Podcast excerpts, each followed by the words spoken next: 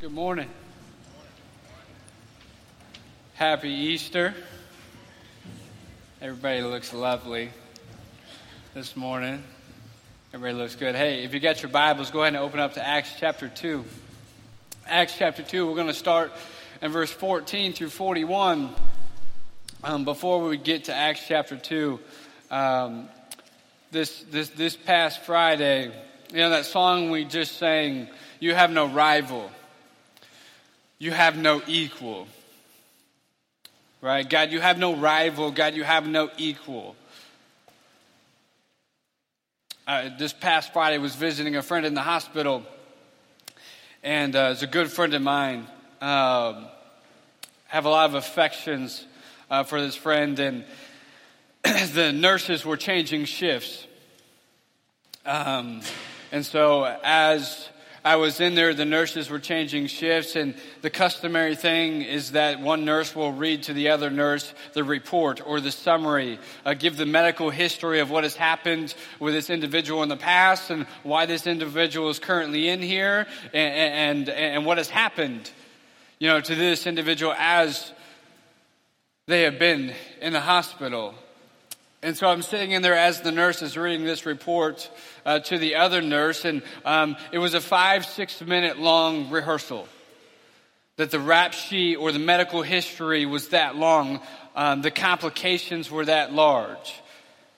This individual has been in the hospital for, uh, for about a week now, and there have been several things that have happened since being in the hospital for the week. And so it was a long list of things.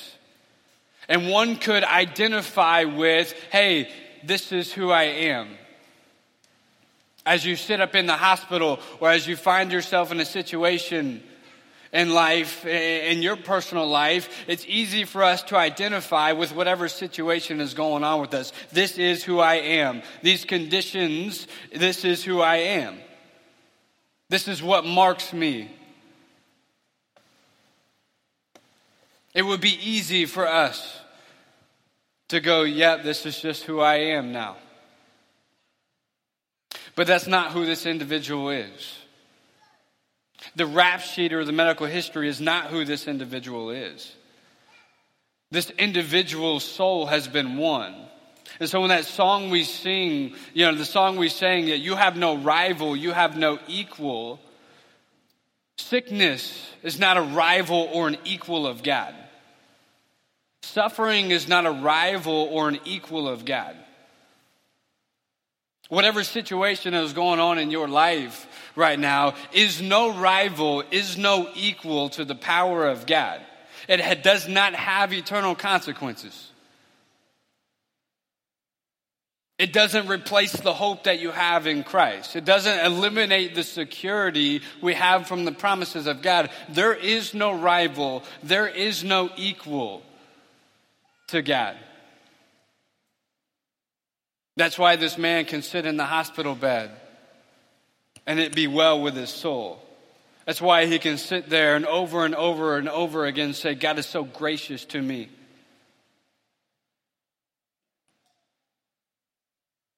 Because there is no rival, there's no equal to the hope that we have in Jesus Christ. In Acts chapter 2, this is, uh, as Megan was uh, alluding to earlier in the welcome, this is a pivotal moment, a pivotal moment in the history of salvation, in the history for where we find ourselves at this morning. What had just happened is Jesus was just crucified, and three days later, he was resurrected from the grave. And then he visits his disciples and other people after being resurrected from the grave. And he leaves them, you know, with the Great Commission.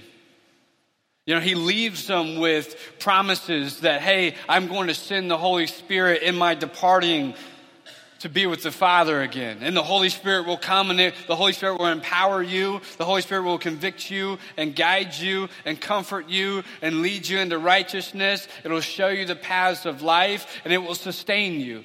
The Holy Spirit is this deposit, it is the guarantee. The Holy Spirit living in you is the guarantee that I will see you in eternity in heaven. I'm going to send the Holy Spirit to you so that you can be my witnesses. Jesus saying, my witnesses throughout Judea and the rest of the world. And so he tells his disciples after he, after he was raised from the dead, he tells his disciples, hey, stay here in Jerusalem until I send the Holy Spirit. I'm going to go be with the Father, stay right here till I send the Holy Spirit. And so we pick up in Acts chapter 2. Because, and, and, why I say this is such a pivotal moment, obviously the, the, the crucifixion and the resurrection has occurred, and Jesus has uh, visited his disciples. And then, after what we're about to read, this is Peter's sermon, the first sermon after the resurrection of Jesus. After this sermon, you have the explosion of the church, in which changes the world. You have the explosion of Christianity. You have the resurrection is the reason why you sit in the bleachers and sit in the chairs this morning.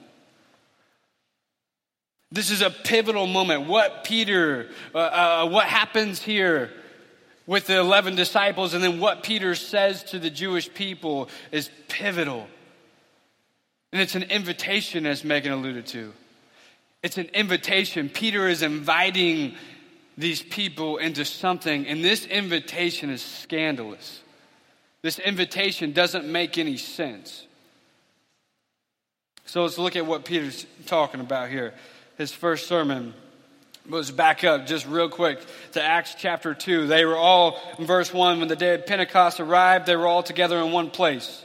And suddenly, suddenly there came from heaven a sound like mighty rushing wind, and it filled the entire house where they were sitting. And divided tongues as of fire appeared to them and rested on each of them.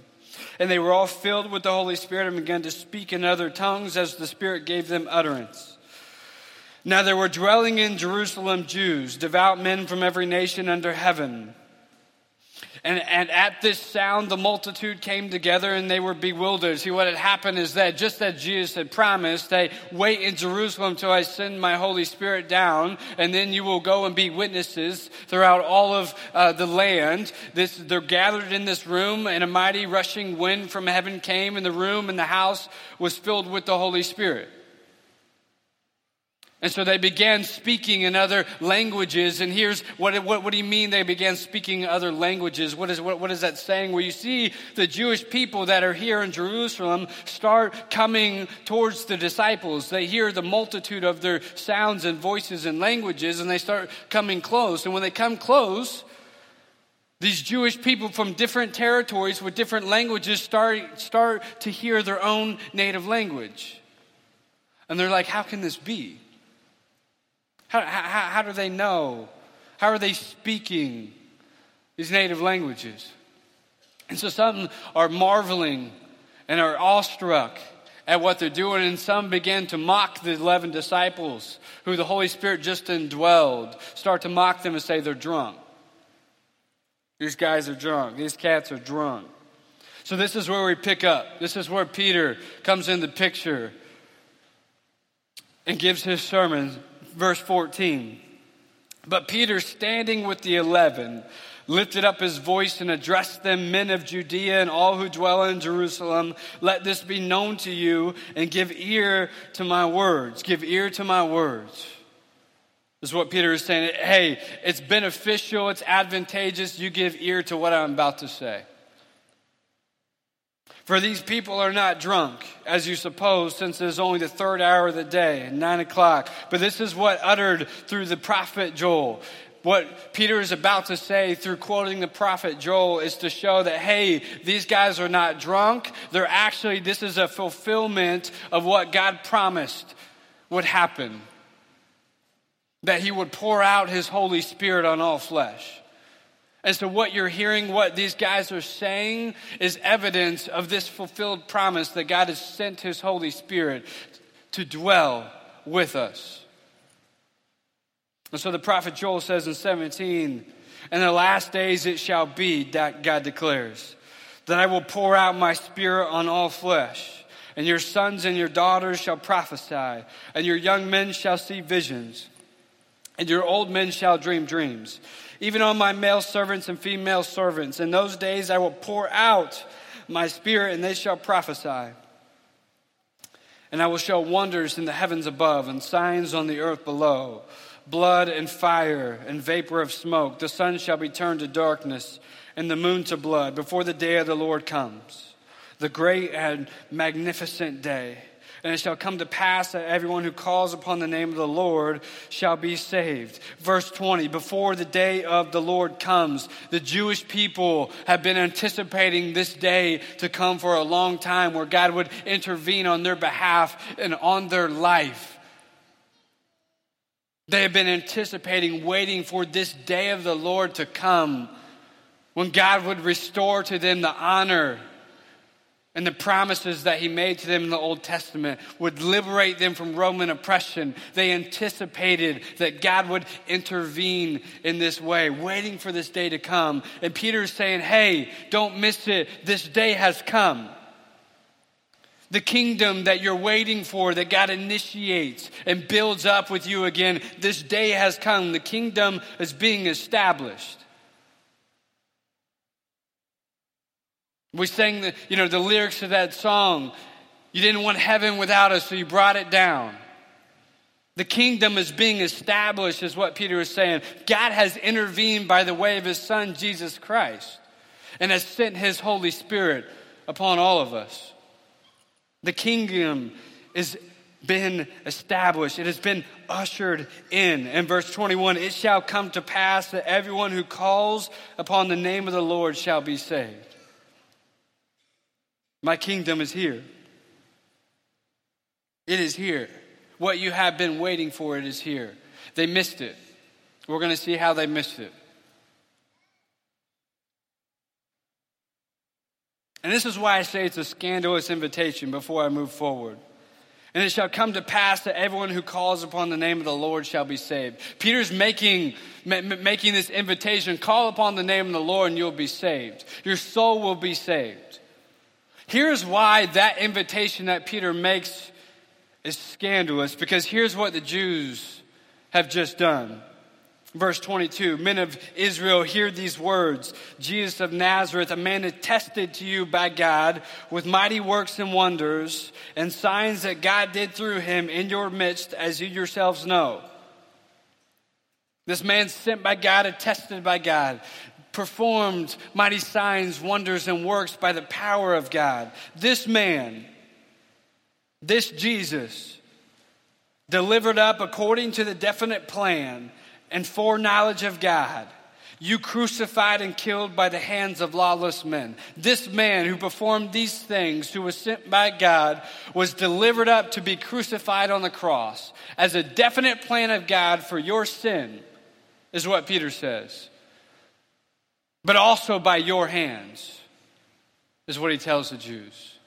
Your hands have crucified him. Your, his blood is on your hands. The blood of Christ is on our hands as well. John 129, John the Baptist says, Behold the Lamb of God who takes away the sin of the world. The sin of the world, that includes our sin. The blood of Jesus Christ is on our hands.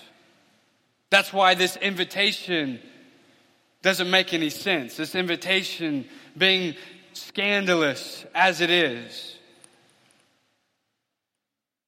We, we, we, we, are so shallow sometimes in life where we won't send out a birthday invitation to somebody we got beef with.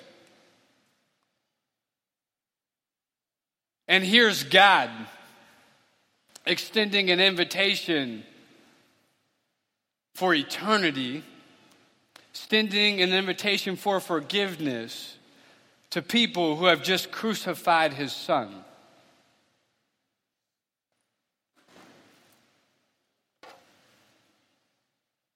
Verse 24, but God raised him up, loosing the pangs of death, because it was not possible for him to be held by it. We crucified Jesus Christ. God raised him up three days later, signifying the victory over sin, death. Because what happens is that as you practice sin, as you live in sin, sin grips you, sin enslaves you. And the Bible is clear in that the wages of sin is death. The resurrection of Jesus Christ loosens the pangs of death, eliminates death for those who receive the invitation of Jesus Christ. And then he quotes David, King David, verse 25. For David says concerning him, I saw the Lord always before me, for he is at my right hand that I may be that I may not be shaken. Therefore my heart was glad and my tongue rejoiced, my flesh also dwell in hope. For you will not abandon my soul to Hades, or let your Holy One see corruption. You have made known to me the paths of life. You will make me full of gladness with your presence. You will make me full of gladness with your presence. If you jump down to verse 31, it clarifies what Peter's quoting there. In verse 31, it says, He foresaw, David foresaw and spoke about the resurrection of the Christ, that he was not abandoned to Hades, nor did his flesh see corruption. David, Old Testament King David foresaw the resurrection of Jesus Christ, in which allowed him to say, He is at my right. I see him always before me. He was not, uh, he was not forsaken or abandoned to Hades. The Holy One did not see corruption but was raised from the grave three days later. Therefore, his presence is here, near, and with me. The resurrection is not a distant historical fact, but his presence is a real reality this morning in the room.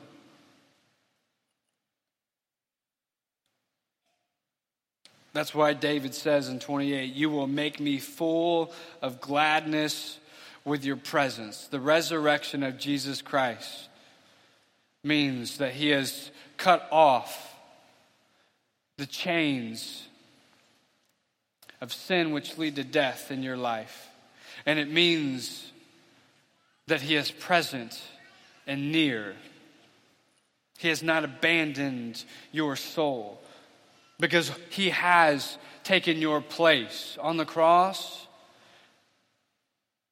and he has taken your place in visiting Hades because of your sin. And because he could not be held by your sin, could not be held by death, could not be held by the powers of hell, neither are you in him. You are free, released in Jesus Christ of the consequences of our sin because He has forgiven us. He has taken our place on the cross. He went first.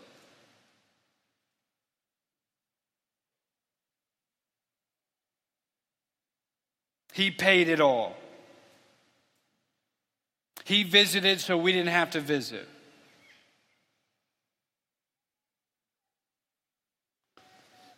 Verse 33 being therefore exalted at the right hand of God, and having received from the Father the promise of the Holy Spirit, he has poured out this, that you yourselves are seeing and hearing. For David did not ascend into the heavens, but he himself says, The Lord said to my Lord, Sit at my right hand until I make your enemies your footstool. AKA, Jesus, being raised from the dead, ascends, is exalted into heaven at the right hand of the Father, where the Father says now, Hey, sit here, and you are Lord, and watch as I make all of your enemies your footstool. You are Lord.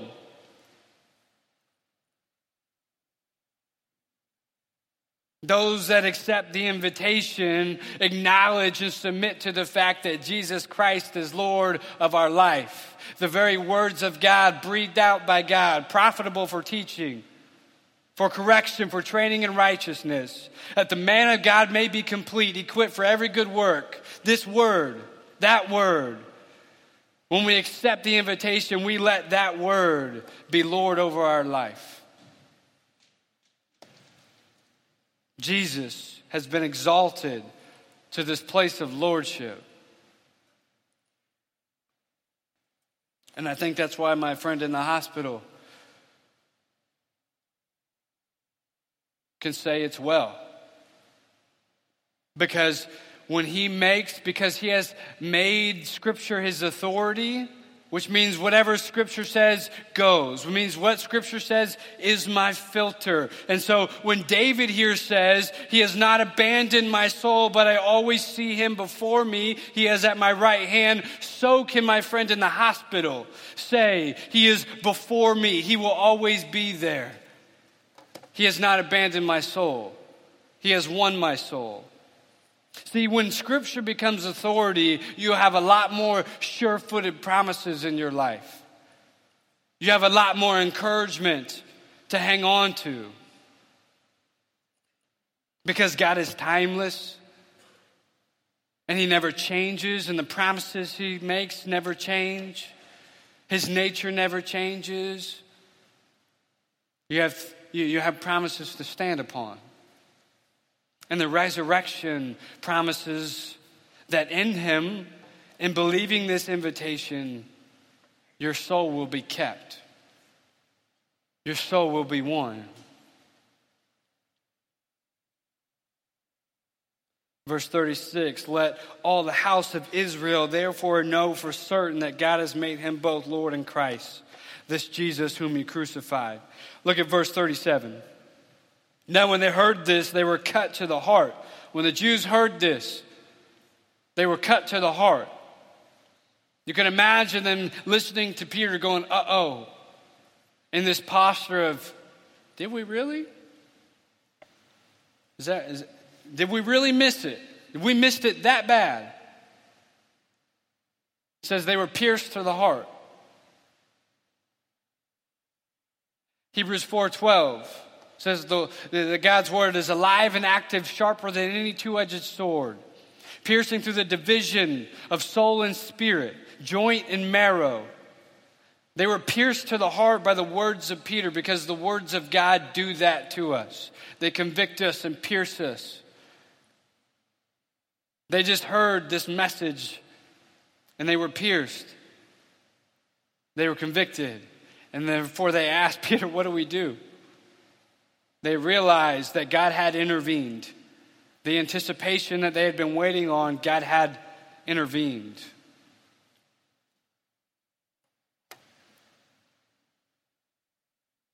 It reminds me of a time I told this illustration in our first service. The Jews, I can imagine as the Jews are listening to a, um, listening to Peter explain this, explain the gospel message and how they had crucified him. I was 12 years old out in the street playing catch with my brother and another friend. And I told this illustration first service, and then I got in the hallway, and my brother's like, That's not how it went. I'm like, Shut up. Yes, it is. This is my story. That's how it went. All right? You have bad memory, okay? I'm going to tell it the same way next service. And you can't do anything about it because you're not even here. All right? We're in the street playing catch, and across the street there's a light pole.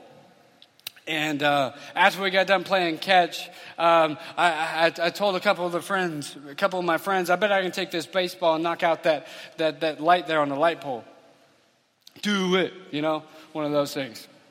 Um, and so I chucked the baseball up there, and, and it shattered the light, and the glass comes down, and it's, you know, on the street, and so we all take off running. And uh, little did I know one of the neighbors who saw us uh, saw me do this. And so while I was going, uh, you know, down, down the street at my friend's house trying to let some time pass, the neighbor uh, knocks on our door and has a conversation with my father, lets my father know what his renegade son had done. And, and so I get a call um, from my dad's voice. Uh, he was standing in the driveway. I was at my friend's house down the street, and he yells all the way across the neighborhood, Zach! I know when I hear that it's time to come home. All right? And so I come home, and, and my dad is, has this expression on his face that um, I got often and, and, won't ever forget. But it was, it was just, you know, an expression of you've ever been in this place of where you look at your parents and they got this uh, face of disappointment going on. That's what, that's, that's what it was. And he was a big man, and I'm 12, and, and I'm like, uh, I messed up, didn't I? You know? Because he was walking me through this is what you did. This is why it's not okay. This is why you can't do these things. These are the consequences of this.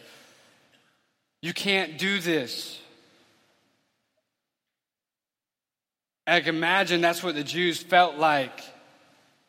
You know, they're in this posture of being told by Peter, this is what has been done. This is what you have done. But the good thing for them is the consequences of their past and what they'd done. Peter hands them an invitation and said, God wants your soul. God wants your soul still. God wants to forgive you. God wants to lavish his love on you. Whereas I had to sweep the glass out of the street. That was my consequence. This invitation is so beautiful. They were cut to the heart, they were penetrated. Are you penetrated by the gospel message? Do you realize that the blood is on your hands? Does it compel you? Does it bring you to a place of gratitude? Does it move you? Does it make you want to worship? Does it make you ask questions about if this is true? Who am I? What am I supposed to do with this? What am I supposed to do with this message?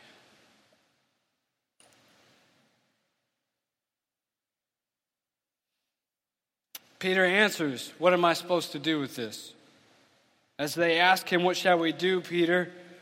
Verse 38 And Peter said to them, Repent and be baptized, every one of you, in the name of Jesus Christ for the forgiveness of your sins, and you will receive the gift of the Holy Spirit.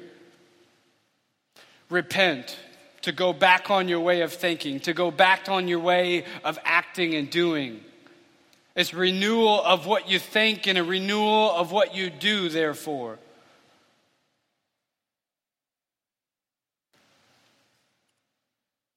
Repent. Flee from your old ways of thinking, flee from your old ways of acting. Because the gospel message lays out for all of us, like 28, I, the gospel message makes known to us the paths of life.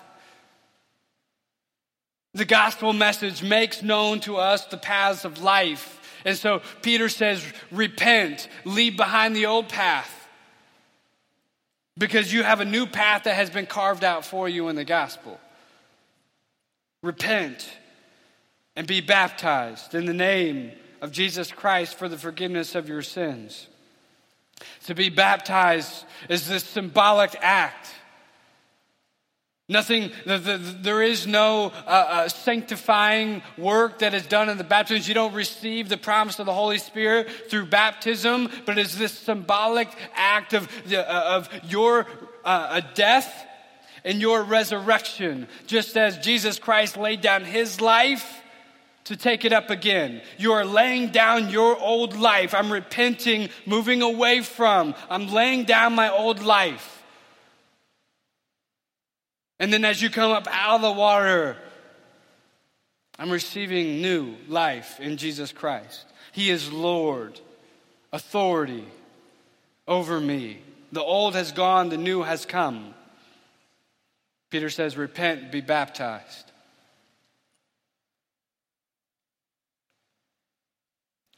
Verse 39 For the promise is for you and for your children and for all who are far off, everyone whom the Lord our God calls to himself.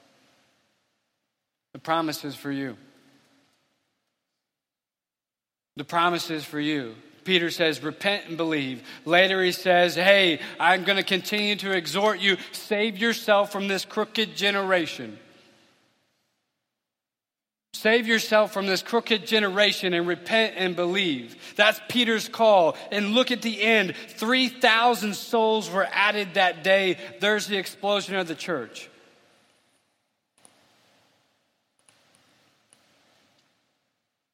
Repent, be baptized. Because the invitation that Jesus Christ is extending to you is I want to save your soul. I want to save your soul. That's why I've come. That's why I went to the cross on your behalf. That's why I rose from the grave three days later, is to keep you, to redeem you, to transform you. Will you follow me? Will you accept the invitation? The band's going to come back up and we're going to worship again and we're going to reflect upon the work of Jesus Christ. This great invitation. The one who's after your soul. And so I would encourage you this morning if you are in a place where you find yourself in a place like the Jews in this story here, who are pierced to the heart, who see and recognize hey, my sin is responsible for the death of Jesus Christ, and yet he offers this gift of forgiveness, this gift of the Holy Spirit. If you find yourself in that place, I want to say the same thing to you that Peter says repent and be baptized. And you have the opportunity to do that. We're going to have a baptism service next Sunday. We have an opportunity to be baptized in which you, you, you, you share in the death and resurrection of Jesus Christ in front of everybody, saying, This is my authority. And I'm grateful for what he's done for me, and I will follow him, and his promises will keep me. And so, if that's you this morning, to my left and to the right, there are tables where you can write your name down and your number.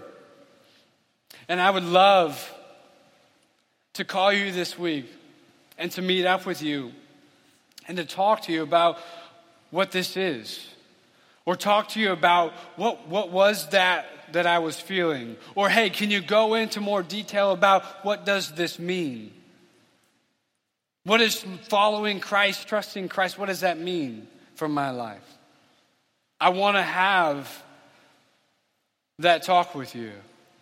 So if the Holy Spirit has convicted you of that way, there's cards here and cards here, and, af- and also after the service, I'll be right here and I would love to have a conversation with you. Would love to have that conversation with you.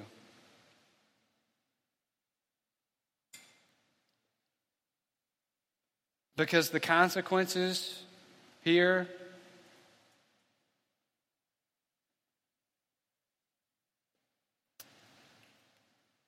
David says, Therefore my heart was glad and my tongue rejoiced. My flesh also will dwell in hope, for you will not abandon my soul. Receiving the invitation is to let Christ keep your soul. To not be abandoned. Let's pray.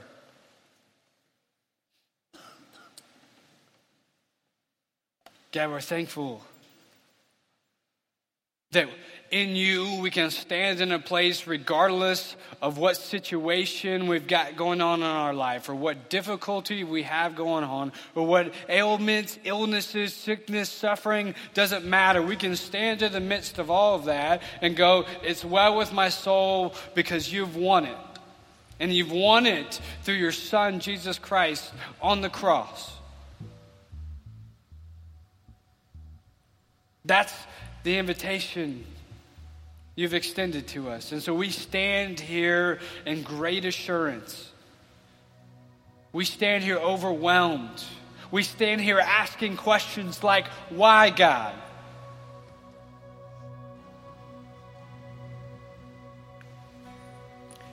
You call us to come in close. You call us to accept the invitation. Because you loved us as we stood before you with blood on our hands.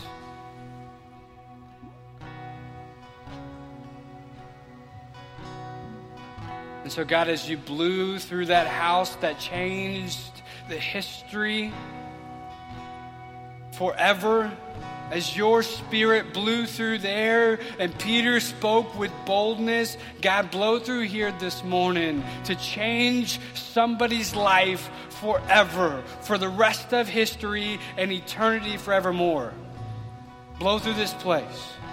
God, we thank you. We love you. Amen.